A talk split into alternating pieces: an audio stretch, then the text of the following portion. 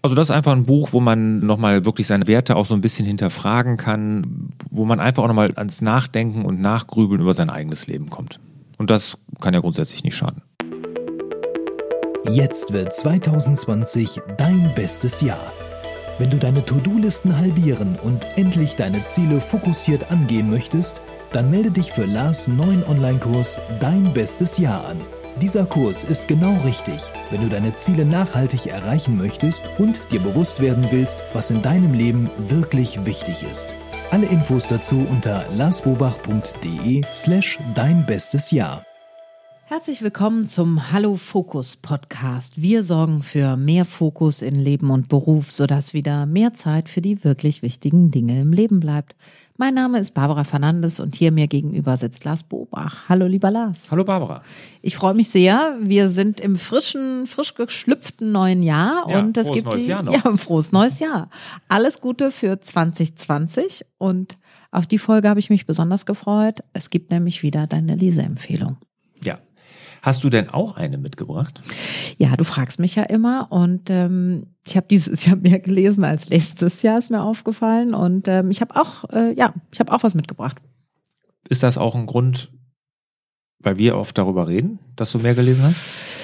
Nee, ich habe dann nochmal darüber nachgedacht. Ich glaube tatsächlich, dass wir unterschiedlich alte Kinder haben und ähm, ja, ich habe früher sehr, sehr viel gelesen und ich glaube, ich habe zu einer anderen Zeit meines Lebens ganz, ganz viel gelesen und Mhm. jetzt gerade lese ich halt nicht so viel und du weißt ja auch von mir, dass ich keine Ratgeber lese oder nicht so gerne Ratgeber lese. Doch, aber dieses Jahr bin ich ganz gut dazu gekommen, vor allen Dingen im, Ur im Urlaub. Mhm. Wo liest du denn und wo und wann und wie integrierst du das in deinen vollen Kalender? Ich habe das in meiner Morgenroutine fest integriert. Ich lese ja Genau. jeden Morgen 20 bis 30 Minuten. Ne? Ja. Genau. Das ist äh, fest bei mir. Mhm. Und da fehlt mir richtig was, wenn ich das mal nicht tue. Das passiert natürlich auch, wenn ich jetzt zum Beispiel, keine Ahnung, um 6 Uhr noch was, irgendeinen Zug kriegen muss oder was, ne, dann stehe ich jetzt nicht um vier auf, um dann noch vorher zu lesen, aber es fehlt was. Genau. Mhm. Also deshalb, ich mache das total gerne während der Woche, am Wochenende, jeden Morgen mit Super. Lesen starten. Mhm. Das hast du einfach so fest für dich integriert und das ist äh, gar Genau. keine Frage mehr daran. Nee, also das ist auch nichts, wo ich mich jetzt irgendwie mit Gewohnheitstrackern oder Apps oder irgendwie sowas dann noch irgendwie dran erinnern muss, sondern das Mhm. funktioniert richtig gut. Mhm. Super. Also da kann ich auch nur jedem empfehlen. Ne? Also so in den Tag zu starten, weil die Gedanken sind dann plötzlich ganz anders. Ne? Wenn man, klar, viele sagen mit Meditieren und so kann man ja auch alles noch machen, das ist auch ganz toll. Aber mit dem Lesen, das bringt mich halt von morgens direkt irgendwie mit ganz anderen Gedanken in Schwung. Was hast du heute Morgen gelesen? Heute Morgen habe ich sogar einen Roman gelesen. Jetzt überlege ich, wie der Autor heißt. Auf jeden Fall das Jesus-Video. Kennst du das? Mm-mm. Das ist ein ganz bekannter deutscher Autor, der, jetzt muss ich, ich gucke das mal parallel nach. Mhm. Gut, in der Zeit äh, sage ich was anderes. Kurze Werbepause. Wir bitten auch in diesem neuen Jahr um eine Rezension bei Apple Podcast. Schreibt uns eure Gedanken, euer Feedback gerne auf, verteilt Sternchen für uns. Der Podcast ist ja noch relativ neu und deswegen brauchen wir ein bisschen Feedback, um mitzubekommen, wo steht ihr, wie gefällt euch der Podcast und was habt ihr für Input für uns für die nächsten Folgen. Ja, ich sehe gerade, das ist sogar verfilmt worden, aber es ist Andreas Eschbach. Ne? Das ist also ein relativ bekannter deutscher Autor. Das ist auch schon was älter und gerade wenn die über Technik und so reden, ist das mal ganz witzig. Ne? Also wenn man sich überlegt, was sie damals so als Technik gefeiert haben in dem Buch, was dann so Wahnsinn war, was heute so quasi Standard ist. Aber das ist halt wirklich ganz gut. Ist ein Roman, ich bin also schon quasi im Urlaubsmodus. Das, ich lese ja sonst sehr viele Fachbücher und sowas alles. ne? Mhm. Was war das letzte Fachbuch, was du gelesen hast? Das war die Zehnfachregel. Ist auch mit ein Tipp hier übrigens. Okay, gut, dann wollen wir das nicht vorwegnehmen. Genau. Aber was war denn jetzt dein Buch? Du hast gesagt, du Ja. liest mehr und du hast auch ein Buch mitgebracht, aber es darf ja kein Ratgeber sein, wenn ich das richtig verstanden habe. Ja, doch, also ein, ich habe ein Fachbuch gelesen. Ich mache ja eine Hypnose-Therapie-Ausbildung, also hypnosystemische Ausbildung heißt das dann in meinem Berufsfeld. Und zwar gibt's ein Buch, das nennt sich 101 Dinge, die ich gerne gewusst hätte, bevor ich mit Hypnose anfing. Und das Buch hat mir total gefallen, weil das kein, mh, es ist einfach ein Erfahrungsbericht aus der Praxis für die Praxis und ist so aufgebaut, dass zu einzelnen Worten manchmal kurze, sehr kurze oder mittellange Artikel sind, nie länger als eine Seite.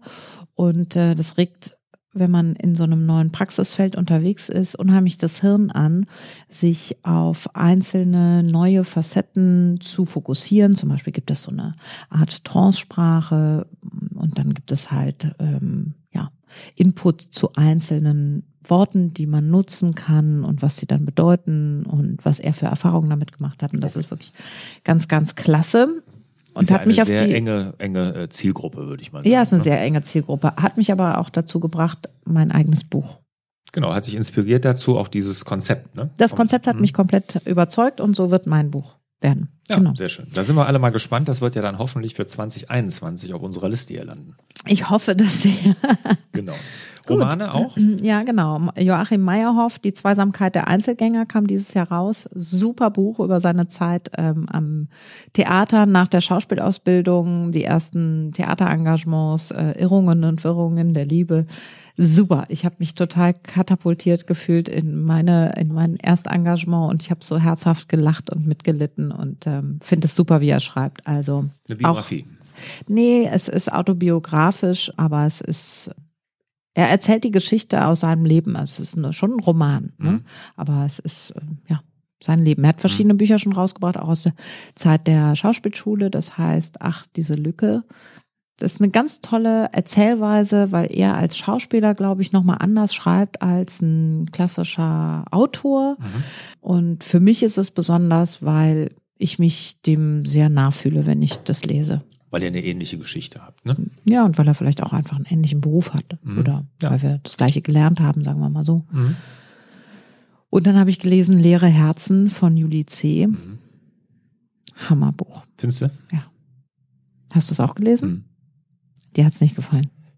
Also ich, ich würde nicht sagen, das ist das Beste von Juli C. Also ich bin ja großer Juli C-Fan, Mhm. ne, muss man dazu sagen. Also Welches findest du ihr Bestes? Unter Leuten. Okay, das habe ich nicht gelesen. Ah, okay. Das ist wirklich, das ist Hammer. Leere Herzen, oh, pff, krass hinterher, ne? Also es ist Krass. Sehr, sehr krass, ja. Ja.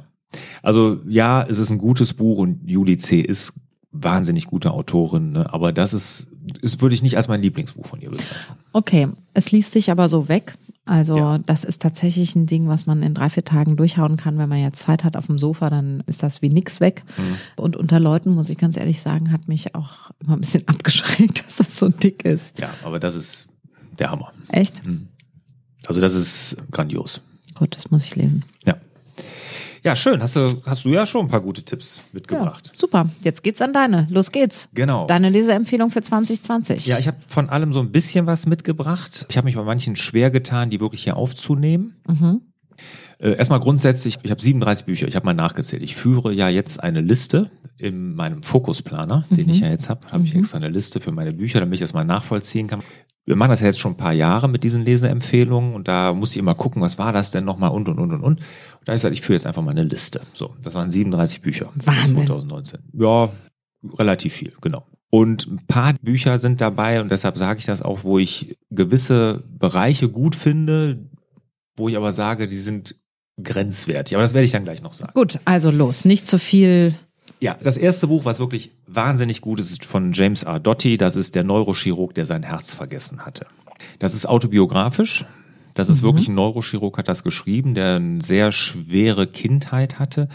Der geht als Zwölfjähriger in einen Zauberladen, wird da von einer Ruth, ja, wie sagen wir, belehrt. Das hört sich jetzt so negativ an. Auf jeden Fall, die wird so seine Mentorin und sie lehrt ihm wirklich sehr, sehr viele Dinge in seinem Leben, also dass er raus aus dieser Opferrolle kommt, der wird ein Hirnchirurg, wird da wahnsinnig erfolgreich, weil er viele Dinge von dem umsetzt, aber das Wichtigste nicht, nämlich dass er auf sein Herz hört. Und der hat dann wirklich diese Wahnsinnskarriere mit Chefarzt und Millionenverdienste. Dann macht er noch irgendwie New Economy und keine Ahnung. Und hat aber nicht auf sein Herz gehört und das geht dann alles in die Hose. Und es ist total schön geschrieben. Man lernt Dinge über Neurochirurgen, also Hirnchirurgen, die man vielleicht gar nicht wissen will, aber das ist wirklich sehr interessant und sehr bewegend halt. Wirklich schön. Jetzt möchte ich wissen, was lernt man über Hirnchirurgen, was man gar nicht wissen will. Geräusche, wenn irgendwie die irgendeine Haut vom Schädel abgezogen wird oder wie der Bohrer sich anhört. Also boah. Okay, okay, oh, okay, alles klar.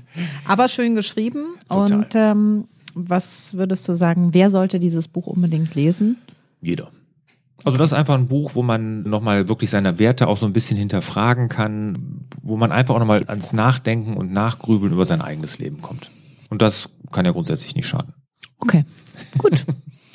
Dann Disrupt Yourself. Christoph Käse, genau. Disrupt Yourself ist ein Buch. Christoph Käse, der ist ja so ein Autor. Kennst du den? Nee, aber ich habe Disrupt Yourself schon gehört. Hm. Ich glaube, das ist auch ein Bestseller. Ja. Ist äh, ein Buch, geht darum, wie man sich also in digitalen Zeiten oder in unserer jetzigen Zeit einfach neu aufstellt. Disrupt ist ja so dieses Neuerfinden, wie man sich selbst neu erfindet. Und äh, er schreibt das auch ein Stück weit autobiografisch. Er hat ja auch Bücher geschrieben über Silicon Valley, ist also so in diesem Bereich sehr aktiv als Autor. Mhm. Er ist auch Journalist mhm. und schreibt über sich auch so, wie er als Journalist früher zum Beispiel diese ganzen Blogger und so belächelt hat. Das sind ja keine Journalisten, wer liest denn sowas? Und, und, und. Mhm. Und dann haben ja links und rechts alle Tageszeitungen überholt und wie dann wirklich dieser Beruf des Journalisten dann in Frage gestellt wird. Und er zeigt halt auf, auch anhand von Studien, wie die Digitalisierung unsere Welt verändern wird. Und wahnsinnig interessant, um das mal vorwegzunehmen, gibt es eine Liste von irgendwelchen amerikanischen Wissenschaftlern, da sind irgendwie 500 noch was Jobs drauf, welche am meisten gefährdet sind und am wenigsten gefährdet. Mhm. Also welche hundertprozentig wegfallen werden und welche hundertprozentig nicht wegfallen werden. Und welche werden hundertprozentig wegfallen? Ja, wollte ich dich gerade fragen. Was glaubst du? Kommst du nicht drauf? Ah doch, willst du was sagen? Nee, ich habe ja was gelesen. Ich überlege ja, jetzt gut, einfach mal laut. Ja. Und vielleicht ist es auch schön, wenn wir kurz Zeit geben, dass jeder mal überlegt, welcher. Also es muss ja was sein, was mit einer Technologie verknüpft ist, die ausstirbt. Nee. Also an Platz eins, ich löse das Ganze jetzt mal auf, an den Jobs, die auf jeden Fall wegfallen werden, sind Telefonverkäufer weil Verkauf heute anders funktioniert. Das ist wirklich, das ist, hat Wissenschaftler erwiesen, das ist der Job, der fällt weg. Ich meine, das kann ja keiner mehr ab. Ne? Also ein Handyladen machen wir nicht mehr auf, alle. Nicht, nee, nee, Moment, Telefonverkäufer, die dich anrufen und dir was verkaufen Ach wollen. so. Also nicht Leute, die Telefone verkaufen. Ach so, aber das mal sind sowieso nicht, ja, nee, doch, ich kenne ja auch eine Firma, die das macht. Ja, genau. und ich sag mal ehrlich, da ist ja jeder von Was sollen die denn machen, wenn du jetzt so eine Telefonfirma hast? Ach du, keine Ahnung. Also ich, ich mache mir nicht Gedanken über andere Leute Probleme. Ich habe selber genug eigene. aber nein, aber das ist ein Job, weil Verkaufen so nicht mehr funktioniert. Umso interessanter ist es ja, wie viele Leute da heute noch drauf setzen. Ne, das ist ja echt super interessant, gerade auch hier im Online-Bereich, ne, die dann ihre Produkte über Telefonverkäufer, da gibt's ja wirklich Agenturen dahinter. Aber das ist ein Job, der wird hundertprozentig wegfallen, weil Verkaufen funktioniert anders. Nämlich? Ja, dass, dass du dich selbst einfach kundtust. Du willst nichts aufgeschwatzt bekommen. Ne? Und das wird heute alles im Internet stattfinden. Und dann werden ja so Funnel gebildet. Auch da ist Google zum Beispiel der Meinung. Was heißt eigentlich Funnel genau? Jetzt schweifen wir aber ab. Entschuldigung. Ja, ich dachte, ich dürfte meine Fragen stellen. Nee, du hast ja recht. Ein Funnel ist einfach so ein Verkaufstrichter. Ja, ich hau oben ganz viel rein und unten soll irgendwann ein Kunde rauskommen. Und da oben hau ich alles rein, was irgendwie nicht schnell genug auf den Bäumen ist und unten soll irgendwann mal einer rauskommen, der was bei mir kauft. Das ist sozusagen vereinfacht ein Funnel. Selbst das sagt Google, gibt's auch nicht mehr. Also das funktioniert auch nicht mehr. Heute gibt so unterschiedliche Touchpoints mit den Kunden aber auf jeden Fall diese Telefonverkäufer sind wir abgekommen. Dieses Buch ist auf jeden Fall lesenswert. Erster Job, der wirklich gefährdet ist, ist Telefonverkäufer, weil so will keiner mehr was verkauft bekommen. Wir Welche Jobs von, bleiben? Genau, richtige Frage. Ja, wo Empathie gefordert ist, was Maschinen nicht können. Und das ist. Ich habe es immer gewusst. Genau. Ich habe immer gesagt, die Digitalisierung wird mein Booster sein. Ja, genau. Weil die Empathie, das werden uns Maschinen nicht abnehmen. Und dann, ich sag mal, wenn du heute wirklich was hundertprozentig zukunftssicheres machen willst, dann werd Kindergärtner oder Grundschullehrer oder mhm. irgendwie sowas, weil die werden. Wenn der Staat endlich genug, also wenn endlich genug bezahlt wird für diese Leute. In Japan werden nämlich Kindergärtner bezahlt wie Hochschulprofessoren, was richtig wäre. Ja. Ja, Gut. da wird garantiert ein Umdenken kommen, da bin ich mir sehr, sehr sicher. Ne? Und er gibt also auch Empfehlungen, wie man sich neu erfindet. Also es ist nicht nur so, dass er so ein Horrorszenario malt, gar nicht. Ne? Das ist einfach nur, er zeigt auf, wie die Welt sich verändert hat, gibt ganz viele Beispiele, zeigt diese Studie und gibt dann wirklich Empfehlungen, wie man sich als Unternehmer oder Unternehmen neu erfindet, aber auch als Angestellter.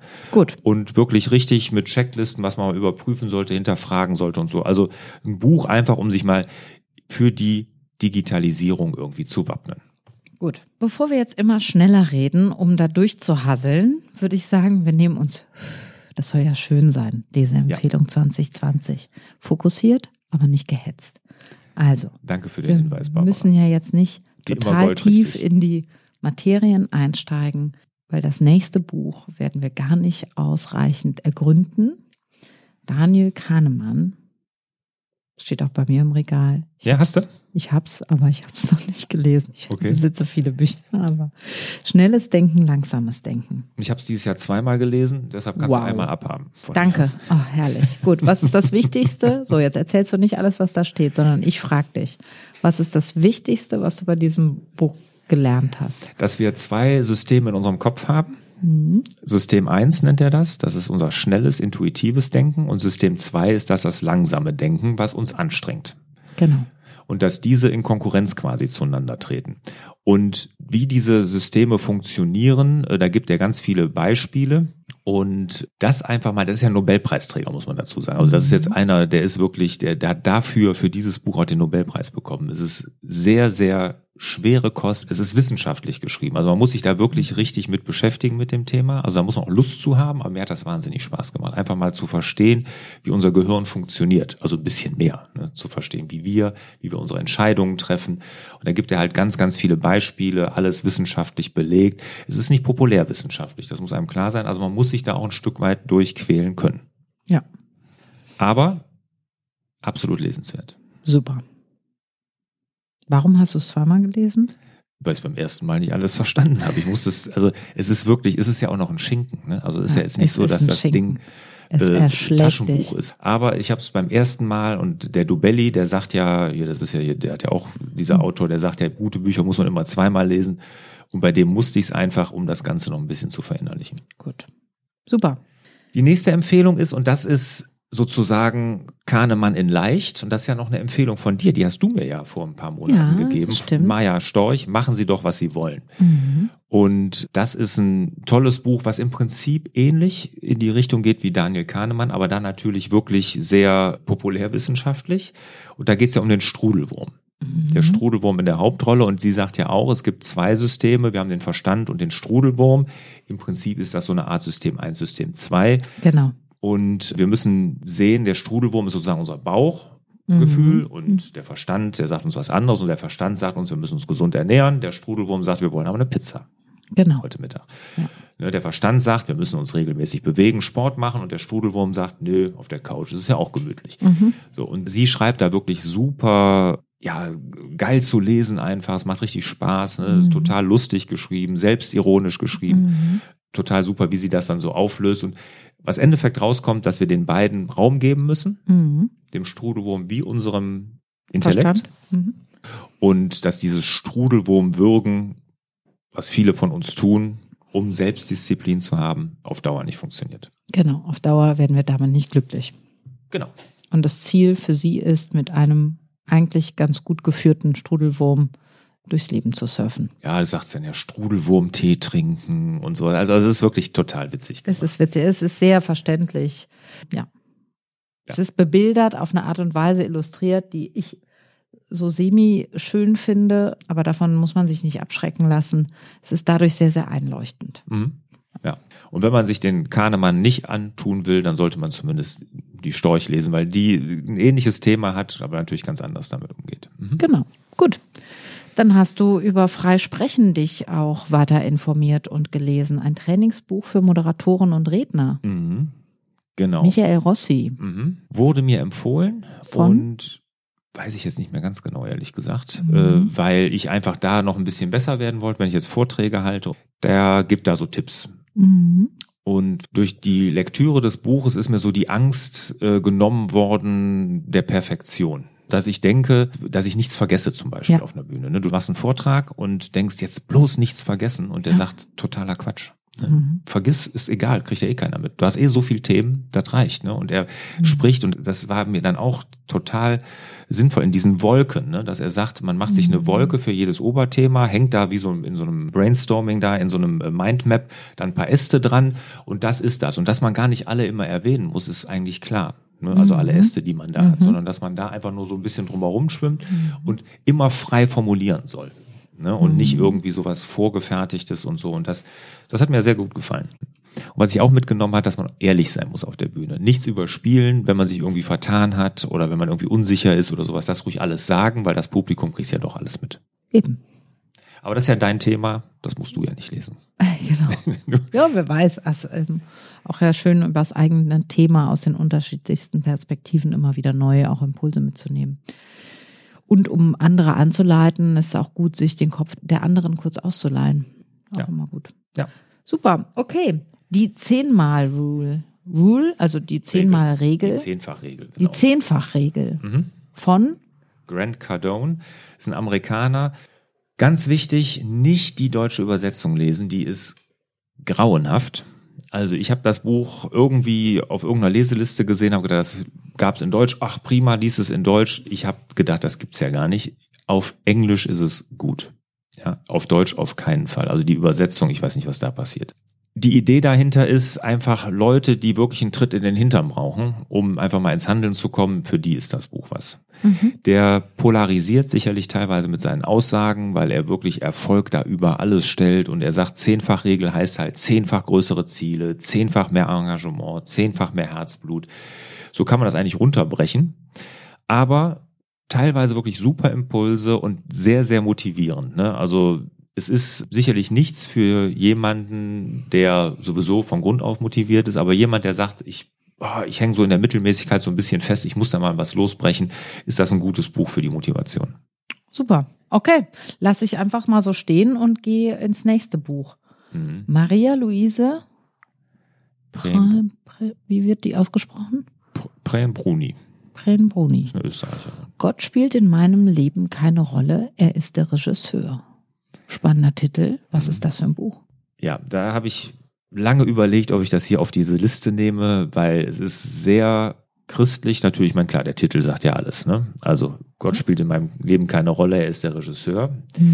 Es geht um eine 2019 80 Jahre alt gewordene Österreicherin. Das ist ein autobiografisches Buch von ihr. Sie hat eine sehr bewegte Kindheit hinter sich und daraus sehr viel christlichen Glauben geschöpft, wobei sie auch immer wieder gehadert hat. Aber sie hat halt ein wirklich von Gottvertrauen geprägtes Leben für die. Mhm. Meine Frau, ich meine, die arbeitet ja in der Kirche und ist eine sehr gläubige Christin. Auch sie fand es manchmal hart. Also man muss wirklich schon ein gläubiger Mensch sein, glaube ich, um das zu lesen. Mhm.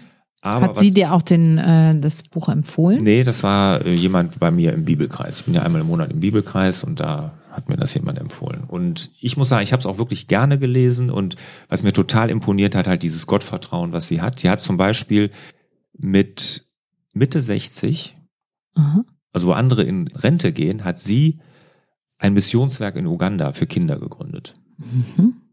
Unglaublich. Weil sie sagt, Gott hat ihr das gesagt. Okay. Ne? Also sie hat Sie ist sein Medium. Sie, ja, sie hört seine Stimme in sich und zum Beispiel dann hat sie natürlich versucht, Gelder einzusammeln und und und. Und dann haben sie gesagt, ja, gibt es einen Masterplan dafür? Sagt sie, nee, Masterplan gibt's nicht für mein, mein Missionswerk. Ähm, ich mache das so, wie Gott mir das halt sagt. Ne? Und dann sagt Gott ihr, da soll die Schule hin, dann baust du da die Schule hin. Dann soll da der Kindergarten hin, dann macht sie das so. Also muss man sich darauf einlassen können, aber jemand, der das möchte, dafür ist es ein sehr inspirierendes Buch. Also für mich war es das auf jeden Fall. Und ich würde mir wünschen, ich hätte so viel Gottvertrauen wie sie. Ja. Ah, gut. Dann als Urlaubslektüre hattest du Amerikanisches Idyll von Philip Roth. Mhm. Erzählst du da kurz, worum geht's? Ja, das ist noch so das letzte, genau. Der Philip Roth ist so ein wirklich ein Schwergewicht der amerikanischen Literaturszene, alle amerikanischen Literaturpreise gekriegt. Und der räumt in dem Buch so mit den ganzen amerikanischen Idealen auf. Es geht halt um so ein amerikanisches Sportidol, was also so auch noch so eine Schönheitsprinzessin heiratet und, und da geht aber alles schief in, ne, die haben dann ein Kind, was wirklich total auf die schiefe Bahn gerät und, und, und. Der schreibt krass, der hat eine drastische Sprache, aber das ganze Buch äh, stellt wirklich alle diese ganzen Themen nochmal total in Frage und hat bei mir total lange nachgelebt. Gut. Dann würde ich jetzt einfach mal in die Zusammenfassung gehen und nochmal die, diese Empfehlung für 2020 wiederholen. Da hatten wir den Neurochirurgen, der sein Herz vergessen hatte, von James Doty. Vielleicht auch was für die Urlaubszeit, was leichteres, eingängliches, aber spannendes. Disrupt Yourself von Christoph Käse für alle, die das Gefühl haben, ich muss jetzt mal hier das Steuerrad nochmal in eine neue Richtung lenken. Vielleicht gibt's da Inspiration.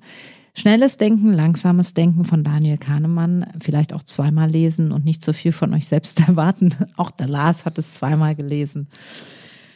Machen Sie doch, was Sie wollen, Maja Storch. Das gleiche in der Light Version. Sehr verständlich. Ähm, die beiden Denkprinzipien, Intuition, Bauchgefühl, rational analytisch, unser Hirn, das schnelle Denken, äh, das langsame Denken, das zweite System. Ja, sehr eingängig für jeden erklärt. Dann kommt mir gerade recht, Freisprechen von Michael Rossi. Ein Trainingsbuch für alle, die moderieren oder auch freisprechen auf der Bühne. Die Zehnfachregel, so, von Grant Cardone, aber bitte nicht auf Deutsch lesen, unbedingt auf Englisch. Und dann ein spirituelles Buch, Gott spielt in meinem Leben keine Rolle, er ist der Regisseur. Maria Luise Pren-Bruni, ziemlich hart, sehr interessant, vielleicht nicht was für jedermann, aber Inspiration pur.